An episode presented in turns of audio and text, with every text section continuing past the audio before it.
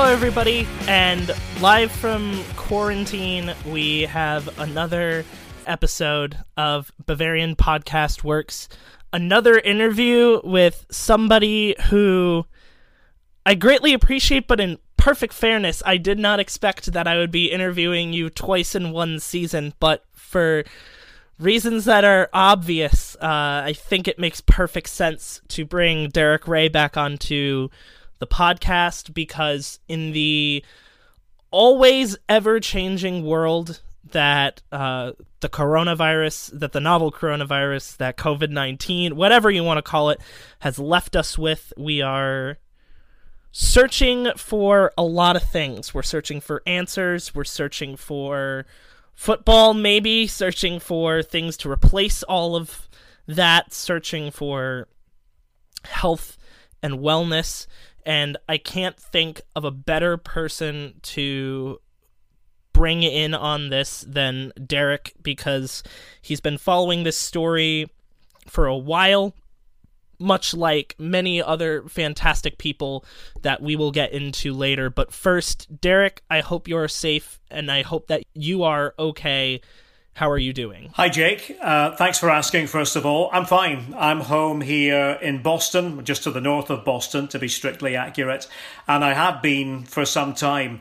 And you're right, I have been following the story very closely. And there is as you would probably expect, a, a, German, actually a Bavarian connection to it all. Because uh, on my last trip to Germany, or before my last trip to Germany, I read the German papers every day, not just the sports sections either. And this was a big story in Bavaria, in Starnberg, which I know well. I've got friends actually in Starnberg, and it's actually a community that is the home of quite a few Bayern München players. It's a very well to do community.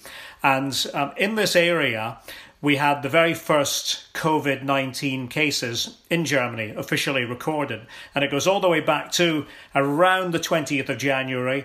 And a company called Webasto, uh, a car parts manufacturer, and it was a Chinese um, employee of this company who'd traveled from China, her parents from Wuhan.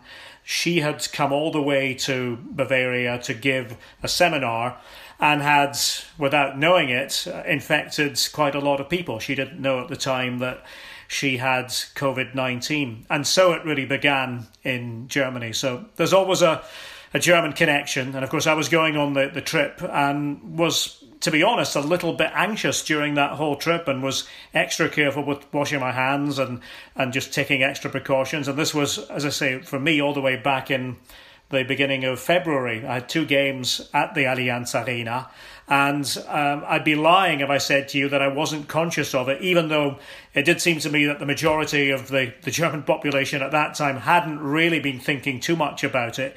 But it was certainly there, it was in the German papers, and it was a story. So, for everybody else, this is going to be a little bit different than our normal interviews as the situation dictates.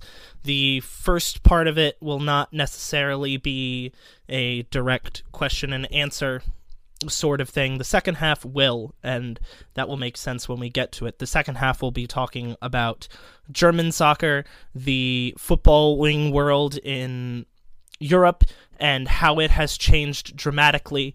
But at the beginning of this uh, interview, the part that we're going to get into now, we're going to talk about things that we have personally experienced throughout all of this, things that we have seen others experience, um, sources and people that we think provide relatively quality information because we're both admittedly not doctors and we can't speak to uh, things that we know about this virus because if you want to go learn more about that you can go on twitter and find many different phenomenal people um, such as Dr. Fauci, uh, Dr. Anthony Fauci for the United States, uh, Dr. Celine Gounder, uh, the wife of uh, Grant Wahl. She's an amazing epidemiologist in and of herself.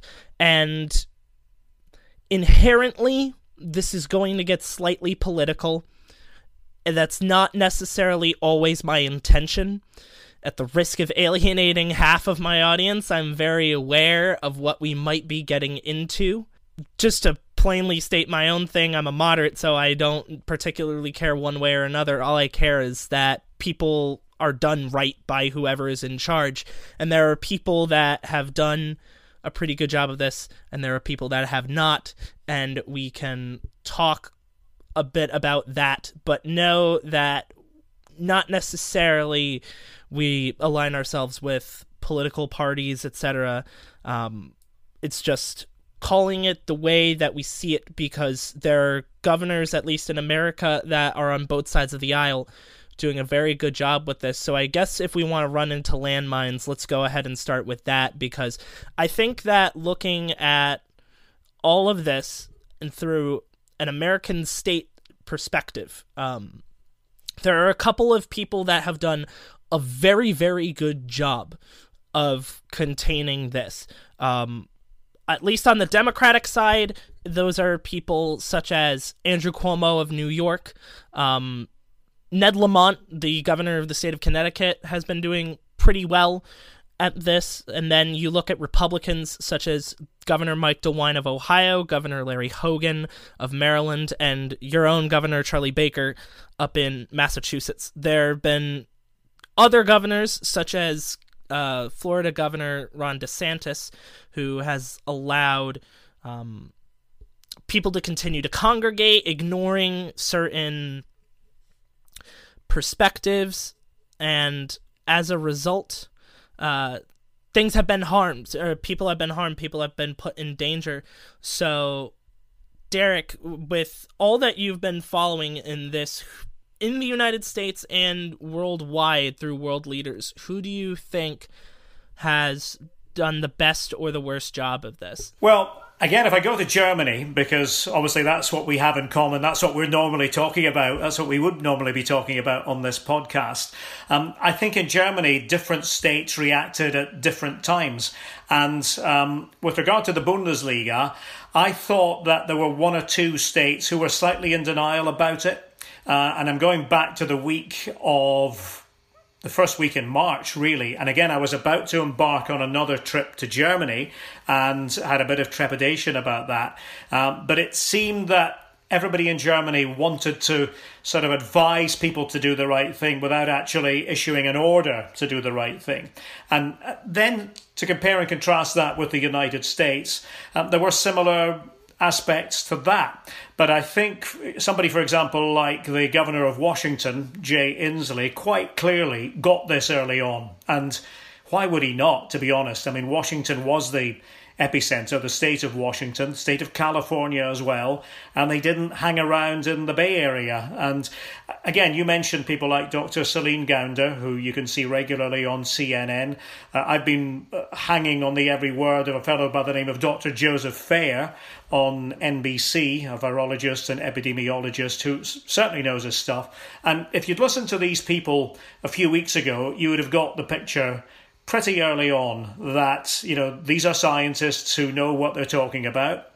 If you want to listen to somebody about the Bundesliga and know what uh, is happening in the Bundesliga, that's one thing. But as you say, we are not scientists, but we can listen to scientists. And it was pretty clear that you have a choice when it comes to this. You can either tackle it or you can take the laissez faire approach and pay the price a lot later.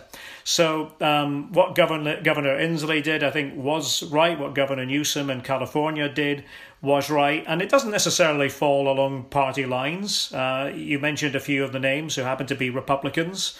Uh, Governor Hogan in Maryland, who clearly took this seriously uh, from a very early stage. And here in Massachusetts, we have a Republican governor in Charlie Baker. Now, uh, I might take issue with the fact that his um, directive has been a stay at home advisory rather than an order. It really amounts to the same thing in terms of what is being advised, but there are some who might prefer that to be a little bit stronger in terms of the wording and to be an order. Um, the, the governor who has impressed me most of all, without any shadow of a doubt, is Governor Andrew Cuomo in New York. And I say that because um, I have got to the stage, and this is nothing to do with politics, nothing to do with my political beliefs. Um, you know, I'm not even going to say on here what my political beliefs are. All I'm saying is that I think Governor Cuomo has given people on a daily basis um, a little bit of peace of mind with his tone, with his delivery, and with the facts that he always starts with. And I think people want facts, but at the same time, they want to be reassured. And um, when I talk to people in other countries, specifically Scotland and Germany, I always say that this is a decentralised country. Um, it, it is a federal system for a reason, and it has come down to the individual governors to make the right decisions. Um, I'd have to go along with what you said about Florida. I don't, for the life of me, understand why it's taken Florida so long, and Governor DeSantis there has to think about that for um, for a long time. I think now, um, but they at least, and let's you know say this is the right decision, they at least now have got with the program and have issued a, a stay-at-home order because the evidence is quite clear. And you know we could get the UK uh, angle on this as well. I don't think the UK has handled this particularly well. And uh, again, talking to a lot of people in the UK just uh, a few weeks ago, they seem to be behind where everybody else was. And um, you know a, a lot of discussion in the UK about the strategy being different there. Uh, and I never really understood that. But the strategy initially seemed to be get as many people sick with COVID 19 as possible.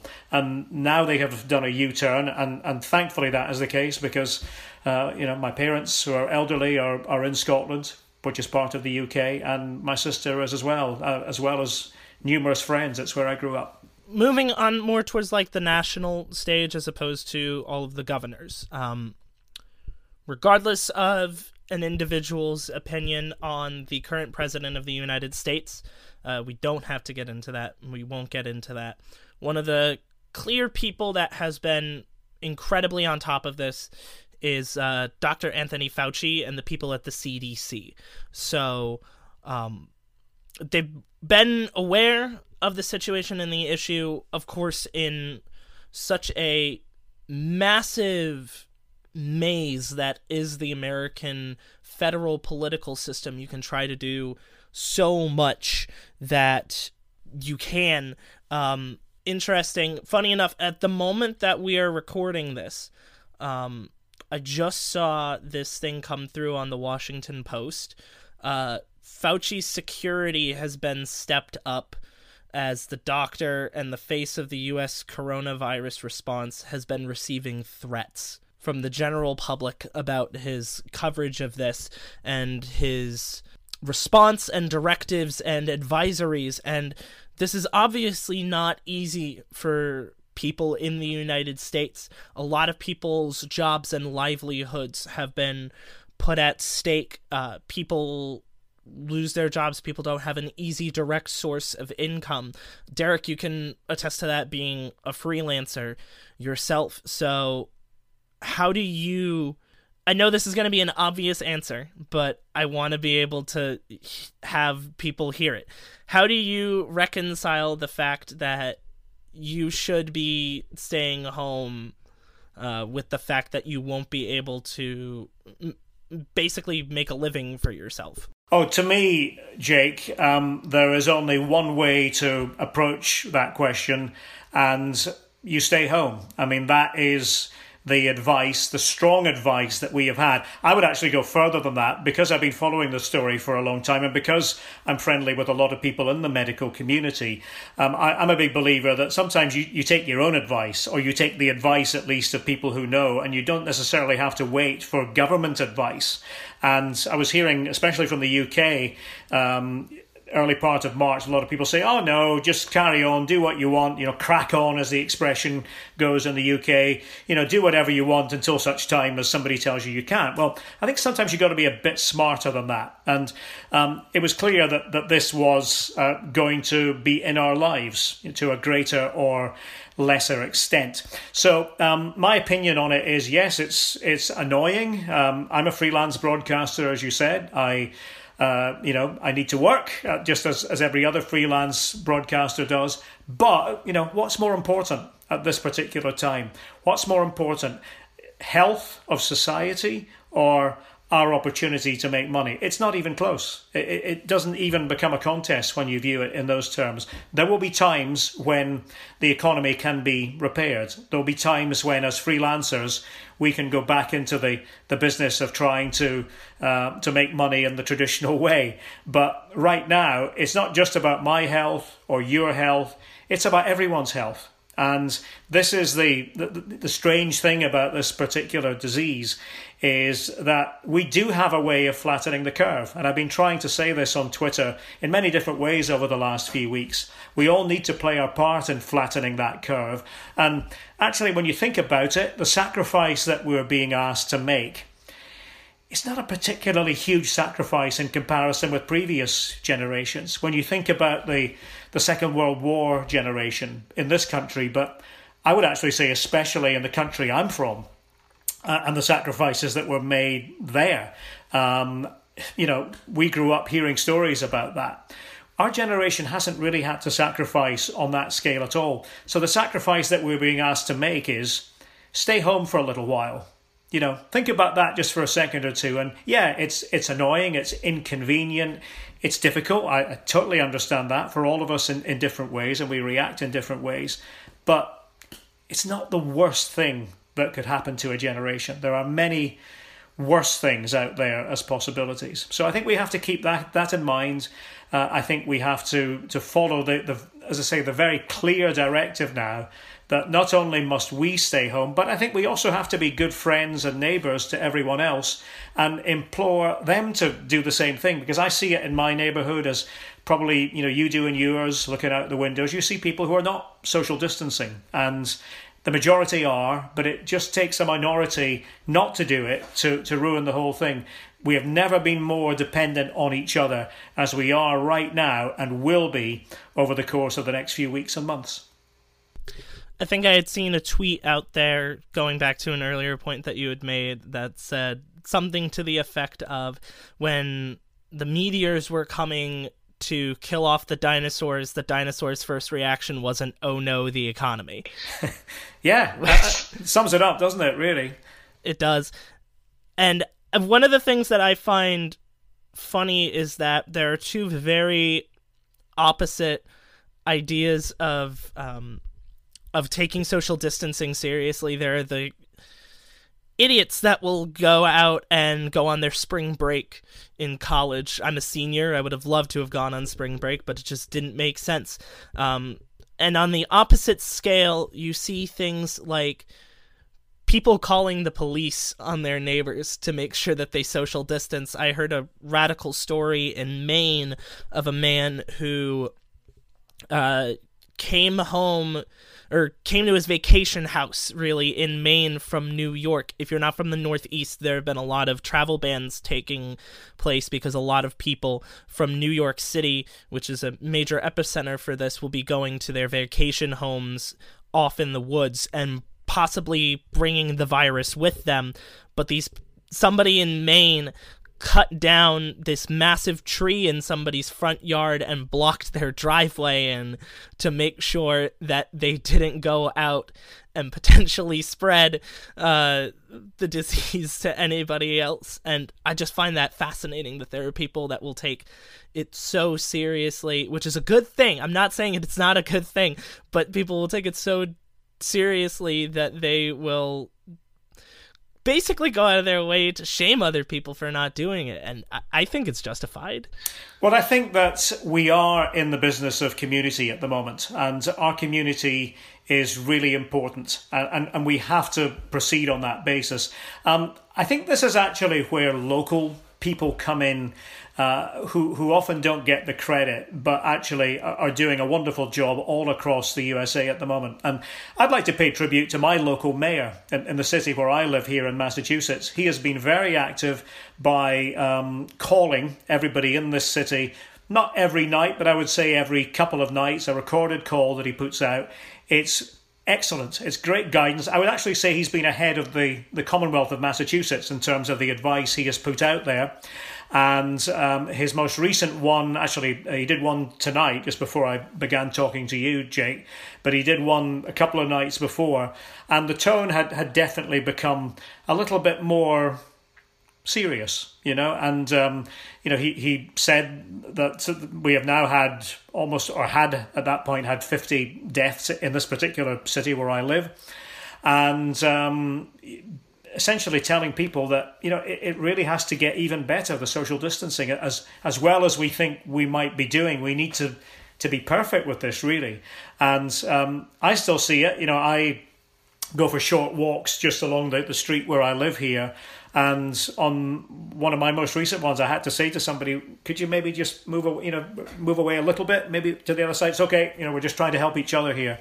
And and people receive it very well, but I think there are still people who don't necessarily immediately think that okay, we're social distancing, and actually we need to take every precaution we can, and that means that if you're walking in the middle of the street and you see somebody on the other side of the street, go as far over as you can to the the um, the side of the street that you're on. That's just common sense. It's common courtesy.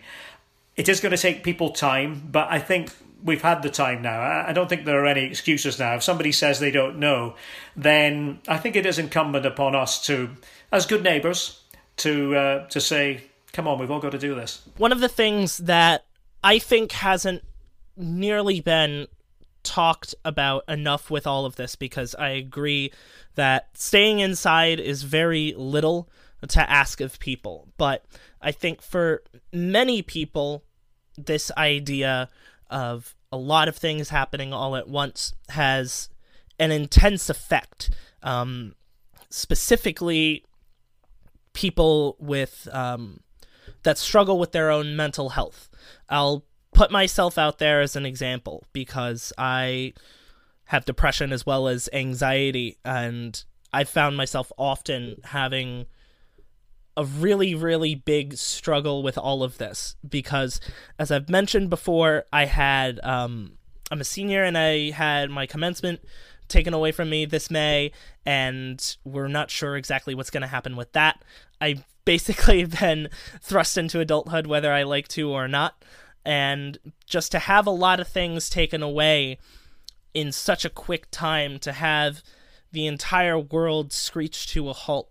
There's so many different ways to see that and react to it, and not everybody including myself, has been able to do that really well sometimes. And it's an it's a major hardship. Not nearly as hard as losing a family member to this but it's its own struggle in a way that could potentially be on a on a similar level. So one of the things that i love that you do is that every single day you wake up and you check in on people which is so incredibly important to those that don't have anybody to go to, whether you're elderly, whether you suffer from mental health problems, whether you are forced back into a home living inside with somebody in a situation that you don't feel comfortable with. There are a lot of things out here that are going to affect a lot of people more than just the virus itself. And so the fact that we all need to check in on each other is something that absolutely needs to happen and it's incredibly necessary for us all to do because we don't know how much longer we're going to be inside but as long as we show people that we're all together in this and that nobody is alone through all of this, I think that's I think that's going to help a lot of people and it could potentially save a lot of lives. So I think what you've been doing just to reach out with people has been has been really good. Well, thank you, Jake. Your words I think are very important and we keep coming back to community. Community is not just your local area. Community nowadays can be a world community. And uh, it sort of hit me fairly early on. Um, again, to go back, I was supposed to travel with my wife to Spain uh, very early on in March. We decided late in February we were going to cancel that trip. And I actually put that out on Twitter. I said, we're going to cancel this just based on the conversations I've had with people who know. And I, I got a little bit of pushback from people saying, oh, come on, you know, you know, be brave, do it. Nothing's going to happen to you. Um, I'm so relieved that we did that, by the way, because um, things really started to explode after that. But um, yeah, what you're saying is important because um, we have to be there for each other. And it, it, it, did occur to me early on in this process. Okay, I'm I'm basically changing my Twitter feed now. I'm still tweeting about football if there's a football matter to tweet about. But to be honest, I mean, really, football at the moment there's nothing that's particularly pressing in the football world. I love it. You love it. We're all fans of the game, but there's something a bit bigger going on at the moment. So I thought I can probably do two things. One, I can put some facts out there to get the message across, hopefully, based on my conversations with people who are experts in this field.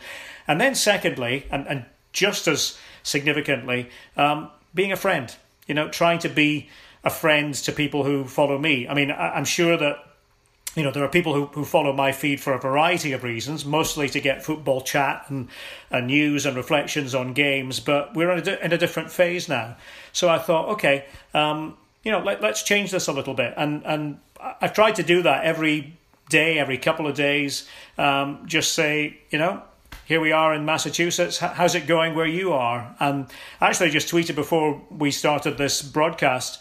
I tweeted that um, for me, Twitter actually has been a real blessing during this period so far, rather than the the curse that it sometimes can be in normal times. I, I don't really mean that, but you know, in normal times, you take the rough with the smooth on Twitter, and there's a lot of abuse flying around, and sometimes you have to to tune out from it. I've actually found myself not having to tune out of Twitter as much during this pandemic because I think most people are looking for a little bit of empathy. They're looking for a bit of friendship, and um, if if all of us can provide that in some way then you know I, I think that's a big positive. I was actually going to say to the people who follow me, you know, look at all the comments of the people who have come back and just said hello, where they are, what they're doing. Uh, you know, interact with each other as well because you know you probably all have a lot in common. If you follow me, the chances are that you're doing so because uh, you know you, you're probably football fans um, of of some description, whether it's German football, English football, Scottish football, or just the the beautiful game. Full stop. So interact, get involved. Um, and I'm always here to to chat. I, am not going anywhere else. So if anybody wants to have a a one on one chat, and anybody wants to just run a few ideas by me, I, I might do the same to to them as well. And um, it's about community. I know I'm not nearly as as popular as Derek, but the same sentiment goes out from me as well. Um, before we move on to the second part, I think it's important that you and I, as journalists, kind of point out who we think has been doing a pretty good job in terms of covering this. I think that a lot of papers, such as the Washington Post and probably even your local paper as well because your local paper will be talking about things that national papers most likely will not talk about those are they're those are pretty good sources of information nationally i think cbs in America has been doing a very good job staying on top of this.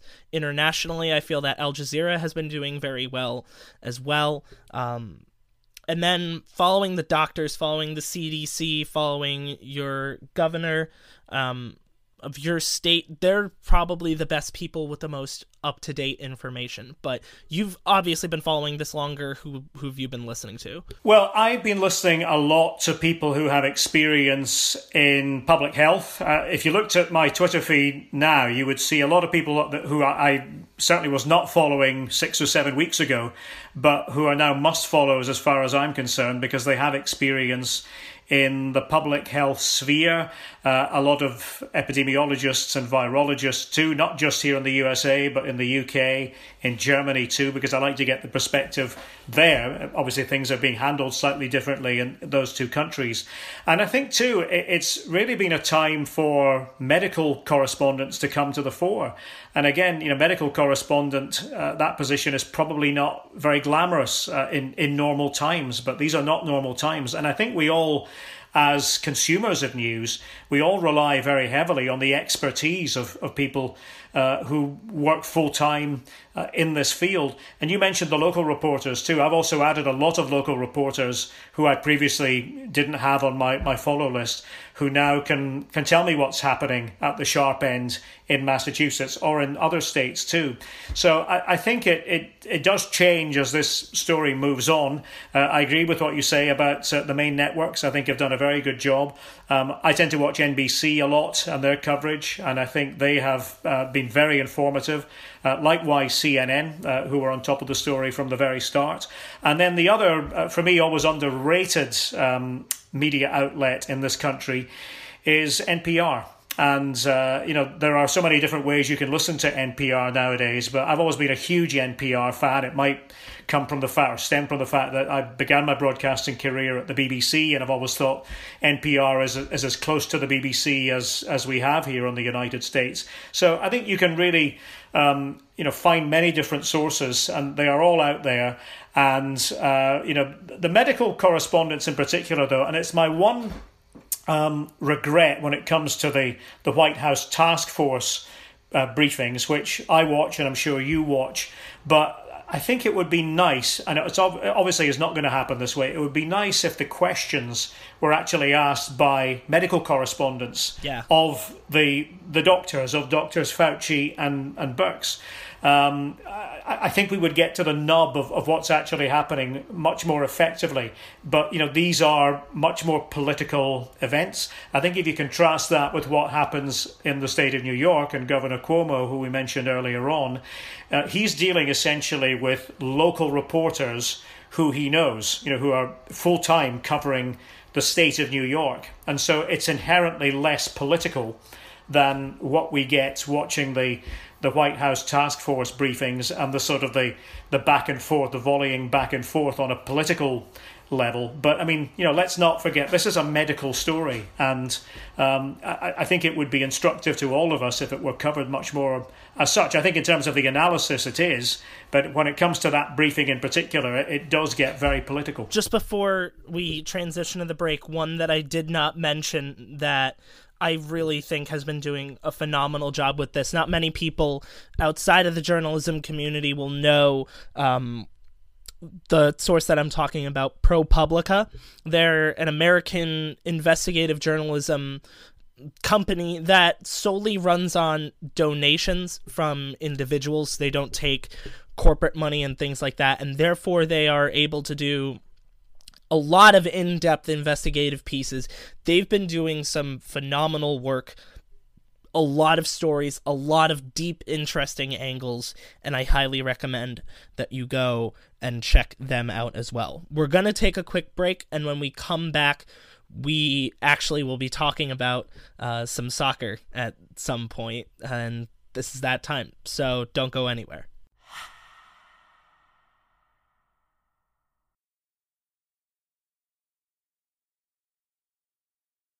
So we're back and talking about uh, the potential German soccer angle to all of this, the German football angle. I'm sorry, soccer is a force of habit for me. But um, when I first heard about the story of the DFL and the Bundesliga shutting down for a while, I personally was very saddened by it. I was selfishly holding on hope that Bayern versus Union was going to be played in an empty stadium because I knew that it was going to be the last time in a very long time that we would be ever able to see any kind of sporting event from taking place. Correctly, they did end up canceling it, but selfishly, and I think many Bayern fans may have felt a similar way that we did we really still don't know when football is going to start up again and it's a very weird world to consider that. What i think might be even more concerning is that many many german clubs will be struggling immensely throughout this time in terms of finances. And I was thinking about it over dinner before I started this. In my mind, I think there are really only six clubs that aren't going to have to worry about this. It's the three clubs that have been started up by companies, so Leverkusen, Wolfsburg, and then Hoffenheim. In addition to them, Bayern, Dortmund, and maybe Borussia Mönchengladbach solely because of their history and their massive fan bases that they've created. Other clubs, right? Your Köln's, Union, Berlin, maybe Freiburg, Paderborn. It's going to be really tough to see if they would be able to survive the remainder of the Bundesliga season being canceled. Is that something that you think might end up happening, and is that something that you're afraid of? Funnily enough, I, I'm not afraid of it, even though the spectre of this is very much, you know, haunting us all as Bundesliga fans at the moment, and and we are having to sort of think the unthinkable, um, stuff that we would not have imagined at all a few short weeks ago. But I am of a belief that the Bundesliga is better served than many other leagues in terms of its inherent solidarity. And we've seen so many examples of that in the past of clubs who have faced real financial difficulties being helped out by the other clubs. And you know, there's been a lot of, lot of discussion in Germany about a solidarity fund, about you know teams fundamentally not forgetting about their their brothers and sisters, if you like, their comrades in arms. I mean, their rivals on the pitch, but you know, when it comes to something like this, you know, it's not a matter of rivals, it's a matter of survival and, you know, doing that in, in the best way that's possible. Um, you know, I think we've, we've seen the, the right note struck by the Champions League representatives from this particular season in terms of creating a, a fund with a view to helping the other teams in the first and, and second division. My sense is that the, the first and second division teams will ultimately be okay. Now, it's going to take a, huge sacrifice. There's no doubt about that. Uh, they're all going to have to sacrifice. They're all going to have to totally rip up what their their business plans were. They're going to be totally irrelevant now uh, in this new reality. I'm a little bit more concerned about teams further down the leagues. You know, some of these great traditional teams that we have in the third division and in the Regionalliga in different parts of Germany. And heavens knows what is going to happen there. Um, although sometimes when it comes to, to lower level and when the budgets are not as huge, those clubs actually do have a, a built in mechanism for, for staving off a rainy day. Um, I think it's a bit too early to, to say for sure. Uh, what is clear is that the, the DFL, the Bundesliga, desperately wants to get games played, even though they will be Geisterspiele, as we say, ghosts games, games behind closed doors. The German word is much better, as we know, um, much more concise. Geisterspiel. Uh, so they would like to start doing this in May, but whether that's realistic, I mean, I really would have to have my own doubts. I obviously don't know that. Um, but they are planning for games to happen in May. At the moment, I think everything is just a placeholder. You know, leagues have to put events against dates and hope for the best but it will come down to the conditions in Germany at that time. And then again, we've got the, the debate that we had before when we had games behind closed doors. You know, what does that do in terms of fans gathering? How do you prevent that? Okay, maybe people are a bit wiser now than they were a few weeks ago when that Gladbach Köln game was going on behind closed doors. Um, but yeah, I mean, it, it is it is certainly part of the, the narrative that uh, clubs could be financially imperiled. But um, I think the noises are right in terms of what most German clubs are doing and what players are doing. I mean, you know, Thomas Müller was out delivering food parcels to um, vulnerable people in his local area. You wouldn't expect anything else from Thomas Müller, anybody who's been around him. And, um, you know, most of the other players are the same way. They are very community orientated in Germany. So um, it's one we have to watch, but there's no doubt that uh, this is a big shock to German football. I do think that going forward, not just German football, but all of football has to reconcile itself to the fact that the business plans that have come before will have to be torn up. That you do have to keep money aside for a rainy day. You can't just go spending, spending, spending and inflating the transfer fees and the wages. And to be honest with you, Jake, I'm not sure that fans really would be all that bothered if it weren't like that. You know, I, I'm old enough to remember a time when transfer fees were not inflated and we didn't dislike the game at all. We didn't think, oh my goodness, they're not spending enough money. Oh, the wages are, are, uh, are I mean, the wages back then, I'm talking about the 1970s and 80s, were actually on the low side. The players in those days got a bit of a raw deal and then it went way in the other direction, way out of kilter with the reality of society. So um, I'm not saying it would be a, a, a good thing, uh, but I'm saying that there might well be a natural correction that uh, that affects all parts of the football industry on the back of this COVID 19 pandemic. Well, I don't know how many fans of Manchester City or Paris Saint Germain you've met in your life that would uh, be very happy if their transfer fees went down.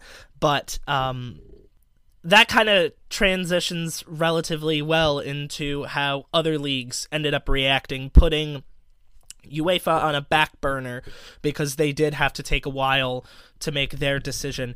Different leagues made different decisions at different times. Italy, of course, with Serie A, had to react quicker than everybody else and earlier than everybody else because they got hit the hardest the earliest. But then soon after them uh, came Ligue 1, came the Bundesliga, and then last came the Premier League. Um, what did you see in each individual league's response that was relatively good or something that could be critiqued? I think actually Italy should have done it earlier um, because they had the problem earlier. And I'll never forget, it'll actually stay with me for a long time. Damiano Tommasi, a player I covered many years ago when he played for Roma, now the head of the Players' Union, basically begging for football to be stopped. And, and he was absolutely right. I mean, football was still going on at a time when um, this had become a huge problem in Italy. But finally, they, they stopped it. I've got to criticise Germany a little bit here as well. I, I think that, and this was my sense this this whole week, or that whole week rather. Um, everybody was still debating ultras and and you know the, the, rights of ultras and what should they be doing and what should they not be doing. Well, that was going on. I was having a an email conversation with a, a good friend of mine who's a journalist covering German football, and um, I, I just took a chance and, and, and said to him, I said, "Are you going to the um, the Gladbach Dortmund game on, on Saturday?" I said because uh, you know that was seven kilometers from Heinsberg, which was the, the, the first real hotspot in terms of COVID in Germany, and um, he he said to me, he said he said, listen, I, I really don't want to go. He said, I'm I'm a bit frightened by this, and I don't quite know why they're letting this go ahead, but. Um, I think the football authorities had slightly taken their eyes off the COVID ball. I think everything was about the ultras that week. And um, to my mind, that Gladbach Dortmund game should not have gone ahead. It was on a Saturday night, as you remember, and it shouldn't have happened. And then it started to become more of a story when Jens Spahn, the health minister, made it pretty clear that he thought football wasn't taking this seriously enough. And even, you know, at the start of that week, there were, there were all these debates. Oh, this game's going to be off, but this game is going to happen, and this game could happen behind closed doors. And the Union game against Bayern was going to happen, which again, I, I did not understand for the life of me. It seemed to come down to a little bit of a breakdown in communication between the particular health authority uh, in, in Köpenick. And, but then it was cleared up and the game couldn't happen at all. But um, it, it, was it was a bit slow. You know, it, it, finally they got there, but I think they should have been able to get there a little bit earlier. Um, but it just wasn't the big talking point. It, it, it, suddenly became the big talking point. Now, the Premier League situation, I, I really am still a bit dismayed as to what happened in the UK that week. And here's what happened in the UK that week they allowed Liverpool against Atletico Madrid to go ahead in midweek, despite the fact that the cases in Madrid had already started to be counted uh, on a significant basis. That should not have happened, and Jurgen Klopp has since pretty much said that. Um, in my part of the world, on the Thursday, Rangers against Leverkusen, that game went ahead. I mean, it's bizarre to think about that now, but that game actually happened in front of a, a packed Ibrox crowd. Um, still shaking my head when I think about that. And the following day, plans were still in place for Rangers against Celtic, the biggest derby in Scotland, one of the biggest derbies in the world. That was going to go ahead on the Sunday. Luckily, they pulled the plug on that and all Scottish football, but it seemed following on from the Premier League, but the Premier League was going to go ahead until hours before that Saturday kickoff. So, um, yeah, the UK I think, let itself down that week. And of course, we had the big Cheltenham Horse Racing Festival, which was a huge affair. Again, 50,000 people milling around, mingling, partying. Um, so, yeah, I mean, The UK was slow on the sporting front. We could go down the the individual leagues. I was quite impressed with what happened in countries like uh, Austria and Switzerland, where they pretty much straight away said, "Right, this is it. No football for several weeks." I think they got it. I think elsewhere, in the countries where there was more money, frankly, to be made from football, I think they were a bit slower on the uptake, and I think they were probably balancing in their minds um, economy, football economy versus you know how serious is this really? But um, I was listening to a fellow called Christian Drosten who's uh, arguably the, the foremost um, virologist in Germany uh, based at the, the Charité in, in Berlin. And he was really almost pleading with uh, the German football authorities prior to that you know stop football. You, you can't keep on doing this. COVID-19 is coming and we need to be ready. So now I think it might be interesting to go into a couple of what if scenarios. Um, for the basis of this, I want to use the what some may consider um, optimistic idea that all of football could be restarted, um, whether or not it's a Geisterspiel or not, on what in America would be Memorial Day weekend, the last week of May. Incredibly optimistic, but at the same time, two months from now, we have no clue what's going to happen two days from now, let alone two weeks from now, let alone two months from now. So, going off of that idea, right, I think there are three different questions to ask about uh, European football. One, the leagues where um, the title has pretty much been decided, leagues where titles are very much undecided, and uh, the Champions League and the Europa League. So let's start off with the first one, more notably England, right? Liverpool are 25 points ahead of Manchester City. It's highly unlikely that anyone is going to catch up with them. Though with Manchester City's UEFA ban, it's going to be incredibly important to see who could finish either in the top four or possibly the top five um, to get that fourth Champions League spot. Um, do you think that uh, that Liverpool should be just straight up awarded the title in a case that um, they can't continue to play on. And for those four spots that are so important to clubs like Tottenham and Arsenal, maybe, and Leicester City and Chelsea, and maybe even Sheffield United, what do you think should be done with them, at least from a commentator's perspective? I'll be honest with you on this one, Jay. I, I really don't have a good, strong opinion. Uh, I, I've thought about it, and part of it might be that my thoughts have been with this current pandemic situation.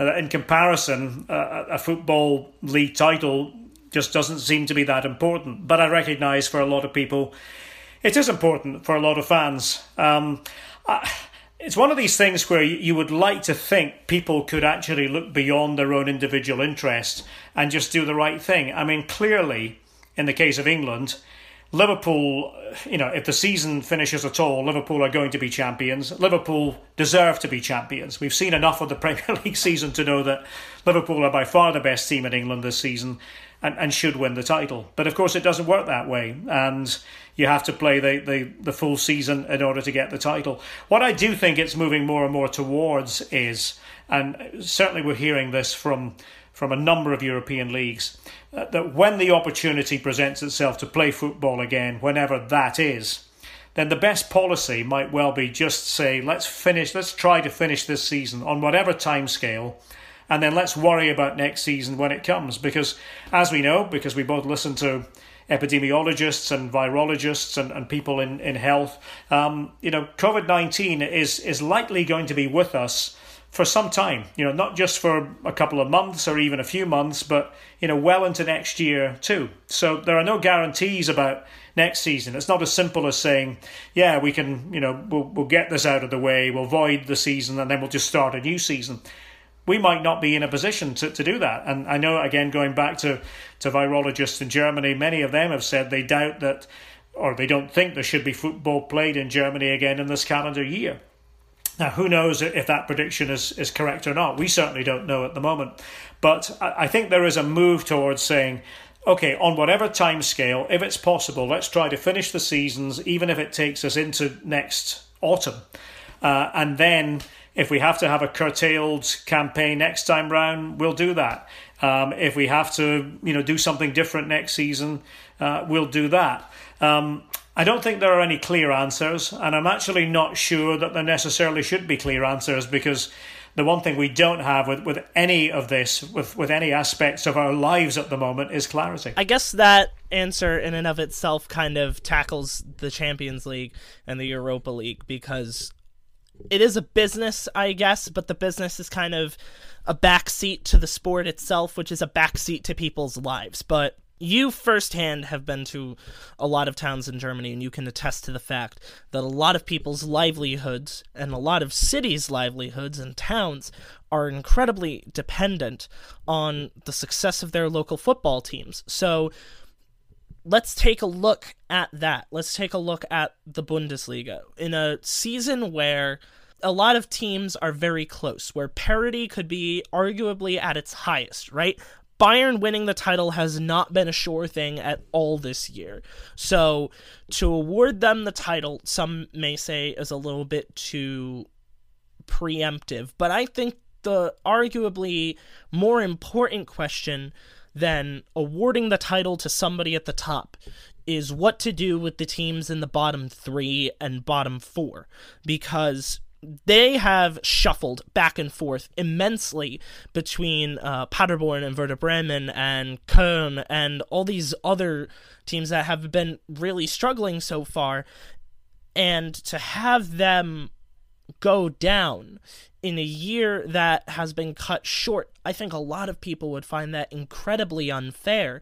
Removing the human element and the obvious thing that taking care of yourselves and taking care of human lives comes first. For the sporting aspect of it, I think it would be a crime to let any of the teams go down. And I think this is a debate, at least in German football, whether or not to send those teams down to end the season like it is, whether or not to bring teams up from the uh, the Zweiliga and bring them in and make it 22 teams, whether or not to um, bring teams up from the Dreiliga into the Zweiliga. So it's a mess. What do you think would be the most fair way to go about it? Well, again, the fairest way would be for them to finish the season, but if that's just not possible, then I think they do have to look at um, stocking up, if you like, and and uh, and making it a, a twenty team league or a twenty two team league. Uh, again, if it were a twenty team league, if the top two in the the Zweite Liga were to be promoted, that would be Bielefeld and Stuttgart, and uh, a club like Hamburg were to miss out, then probably going to be focusing on that for quite some time. So you can see why there's a move to make it 22 to sort of keep everybody happy at a time when uh, well, goodness knows, nobody is happy, obviously, with what's happening in the world, but to try to at least not inflame tensions, and then something similar for the uh, from the third division into the, the second division. But it would mean more games. Um, but as I said, that might not, you know, be a, a huge negative when you consider that. Uh, you know there are there are going to be doubts about next season as well. I, I don't think anybody who has studied what is happening could reasonably think that we're going to be back to, to normal again um, in terms of football being played and football being watched. I mean, um, you know, this is going slightly off topic on, on this one, but I've been sort of wondering, you know, what is it going to be like being in a, a crowded stadium again? You know, are, are we going to just suddenly get back to to a, a, a full stadium, and whether it's in Munich, whether it's in Dortmund or, or anywhere else?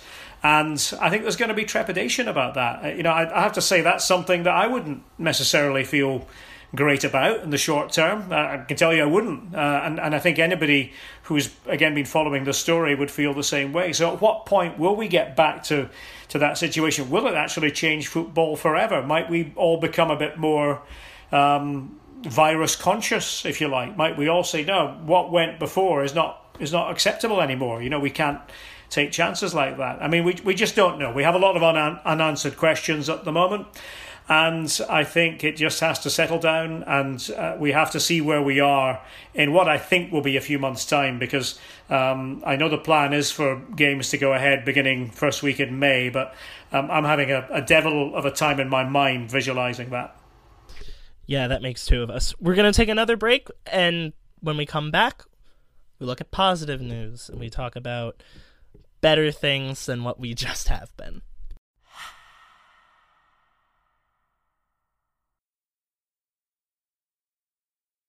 We're back with positivity because positivity is the one thing I think that will get us all through all of this. So, we both have different ideas about all of the questions coming up. That's the way that I intended to to have a bit of a call and response, but what do you think has been the most positive story about all of this coming out of German football specifically? Oh, where do we begin? I think we have seen many uh, acts of kindness and um, sentiments that are absolutely 100% spot on. And, you know, you think of two Bayern players in particular, Leon Goretzka and Joshua Kimmich, you know, who have made it very clear that they sort of want to make it their mission to to help here, you know, to, to not be pampered footballers uh, along the lines of the, the cliche that we all have when it comes to footballers, but really most of them are not like that. And you know, I think there has been uh, a strong element of um, of social work done by uh, players of German football clubs, and I think also just the the statements of solidarity with the people who work at those clubs. And I thought Borussia Mönchengladbach in particular got that right at a very early stage when the players all, you know, unanimously agreed that they would take significant pay cuts. And the reason for doing that was to look after the other people, the hundreds of people who work at that football club. And every big football club in Germany, as is the case around the world, has hundreds of people, you know, who are the bus drivers and the people who clean the dressing rooms and the people who work in the offices and the people who work in IT. All these people, uh, these unheralded people, um, uh, but we know that they're very important. So that's certainly um, something that, that caught my eye pretty early on. Going back to one of the points that you just made, the uh, We Kick Corona movement or charity, whatever you want to call it, that was started by, as you mentioned, Goretzka and Kimmich, was something that I thought was fascinating. Not necessarily that that they felt so compelled to do this, but that a lot of people in the German football community felt the exact same way and then signed on to go and help them, whether that was fellow teammates uh, such as Thomas Müller and Manuel Neuer, uh, whether that was in division rivals such as um, Timo Werner, um, former German greats like Benedikt Höwedes, and even their former coach Niko Kovac was cons- uh, was kind enough to donate and jump in on this. But the thing that I love the most about it is not necessarily that they're donating to medical research, which is incredibly important. Donations to medical research are amazing. But they focused a lot on the human element. They deliver food, they check in on people, they make sure that people are okay. That to me is one of the things that makes me happy the most about supporting the club that I support, and that these two players are a part of this club. It's the kind of thing that would make anyone proud, and everyone across the league. Um, Lewandowski, uh, Marco Reus, they've just been doing phenomenally because everyone is aware that this is just so much bigger than football itself. So, next question.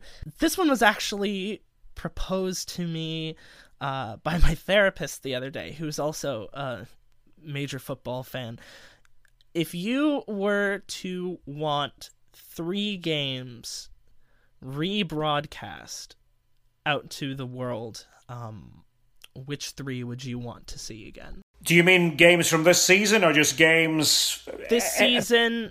Let's start with let's start with this season and then go to any time in history. Games from this season. Are we talking just Bundesliga or are we talking worldwide? We can do any. games from from this season. Well, I'll probably stick with the Bundesliga because it, it tends to be what I watch on a week in week out basis. One that would definitely have to be there would be the the absolute classic recently between uh, Bayer Leverkusen and Borussia Dortmund that I actually didn't get to see live because I was on a train um, going to Munich to do the uh, uh, the Bayern Leipzig game the the next day. So I mean that one would, would absolutely have to be there.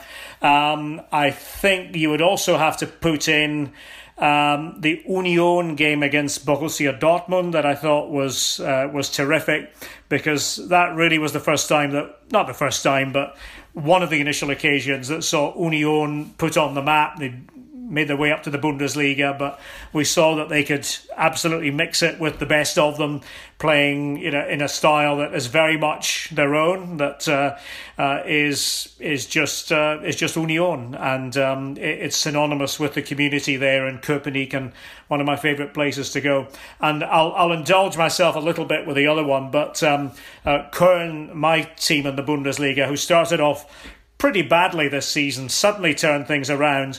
And um, the one that really sort of sums it up for me was the game just before uh, Christmas away to Eintracht Frankfurt, which was a, a, thrilling comeback. And nobody saw that one coming at all, not long after Markus Gisdol had taken over the reins. So I'll give you those three. I could probably think of about 10 more, but they're the three that immediately come to mind. I'm going to stick Homer for at least two of them. Uh, the first one that I would do would be the first Der Klassiker this season because I think there were so many questions going into that game about whether or not Bayern would do well with uh, Hansi Flick in as manager, and then to go out and batter Dortmund 4 0 was just absolutely. It brought tears to the eyes of Bayern Munich fans, if you will. I would also toss in that Bayer Leverkusen Borussia Dortmund game because it was just so. Uh, it was just so fantastic. It was so phenomenal. But I, I might be cheating here a little bit because it's not the same season. It's the same year, though. Uh, I would absolutely want to see the uh, Champions League semifinal second leg of Liverpool versus Barcelona at Anfield. Just to see, because Anfield, in and of itself, is just such a special place in terms of the fans and that atmosphere that I imagine that for even a neutral to watch that game, it would be unreal. Though I'll also I'll I'll toss in one specifically from this season if that one won't count. Uh, the first leg of the round of 16, Manchester City at Real Madrid at the Bernabeu was just fantastic. So all time all time now. How about that? All time. Also, well, that that that. Well, I'll give you all time. I'll, uh, how about I do this, Jake? I'll, I'll, restrict it to games that I have broadcast. All right. Games all time. So, um, let's go in reverse order, shall we? And in third place, I'm going to go with a game I did in Scotland um, in 2014, no, 20. 2015. 2015, I think it was. Either 2014 or 2015. And this was uh, Rangers up against Motherwell. Rangers, who had been down the divisions, as you might remember, all the way down to the fourth division.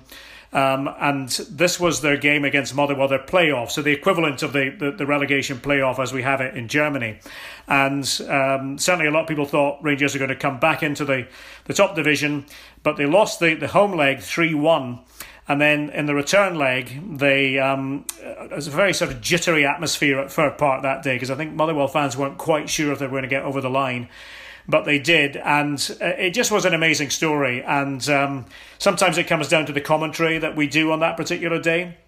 And I just felt the words matched the the occasion in front of me. So, um, so Motherwell Rangers in third place. Second place um, in terms of games I've commentated on, and we're only going back now to November 2017, and it was the Revier Derby at the Signal Iduna Park between Borussia Dortmund and Schalke which, as you'll remember, was 4 0 to Dortmund at half time. I was broadcasting with Stefan Freund, oh, yeah. who played for both clubs. And at half time, you know, he was saying, Oh my goodness, uh, he said, Schalke are going to lose 6 or 7 0 here. Um, Schalke came back to draw 4 4. And uh, uh, I'll still never forget the moment Naldo um, nodded the ball into the net, and my goodness, just all hell broke loose that day, right at the end of the game. And um, that's certainly the most dramatic league game I've ever broadcast. But there's one that can top it. And of course, um, those of you who, who are old enough to remember it uh, will go back with me to 2005 in Istanbul, the Champions League final between Milan and Liverpool. At that time, Milan were the class of European football. They were the team everybody aspired to be. Liverpool, in those days, were a bit of a ragtag and bobtail Liverpool under Rafa Benitez. They had no real business beating that Milan team if you judged uh, the team's player for player. They were 3 0 down uh, in Istanbul after 40 and a bit minutes and somehow came back to level it at 3 3 and then won on penalties. And I broadcast that game for ESPN, and it was um, just an incredible experience, one that will stay with me forever. We uh, got out of the stadium at oh, it was after midnight, I think. By the time we got back into the centre of Istanbul, it was about two in the morning, and we didn't go to bed. We just stayed up eating kebabs, imbibing what had just um, happened in front of us, and, and then went to the airport at 7.30 and got a flight home. Uh, and it was a whirlwind, that whole experience. We've been in Istanbul for about five days making programmes with the Blue Mosque as our dramatic background. And it was just everything that a, a football trip should be. And um, no matter how long I, I continue broadcasting football, hopefully it's a good few years yet, I'll be very surprised if I get a game that can top that one because it truly was the most dramatic, the most compelling Champions League final of all time. I'm gonna stick Homer again, just because those are the only ones that I I can clearly and obviously um, commit to memory. Um, I guess reverse order as well. Uh, three would be. Hmm. Oh, number three would be Bayern versus Wolfsburg from a couple years ago when Phil Bonney called uh, Lewandowski scoring uh, five in nine. That was just phenomenal. Uh, oh, he he absolutely did. He did phenomenally in that game. Number two, I would have to say the uh, 2013 Champions League final, and a lot of people are going to say, "Why did you put that at number two? Uh, but I'll get to the number one in a bit. Uh, I, I really don't feel like I need to explain why I would put that game up there. Uh, it was just so much fun. It was so much fun to watch that.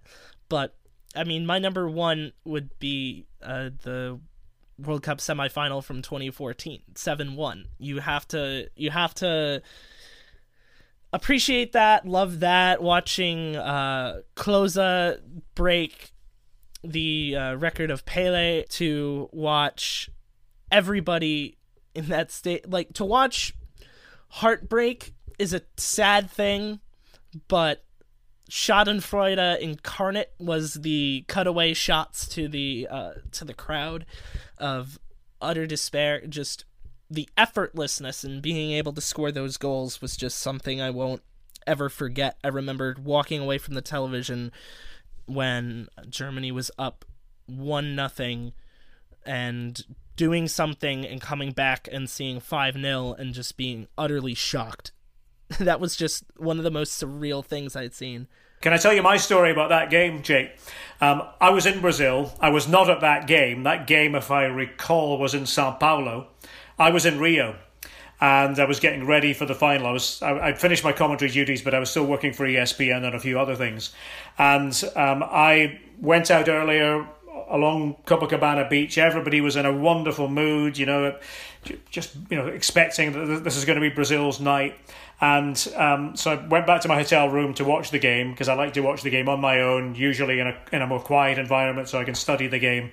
And then afterwards, I thought, okay, I'll go out and get something to eat, and um, went downstairs. And all of a sudden, the rain came on. It suddenly got very grey, and all the restaurants were empty and and the few Brazilians who were in there looked as though there had been a, a death in the family. It, it was just the the biggest change in an atmosphere I can ever remember at any World Cup I've been lucky enough to cover. And that will stay with me for a long time as well, because they all really thought that Brazil were going to to win that semi final. And I think it was such a such a, a gut punch uh, that they were all having such a hard time taking it in. And actually, the restaurant I was in, and this is Copacabana Beach, where everywhere is open until you know one, two, three, four in the morning.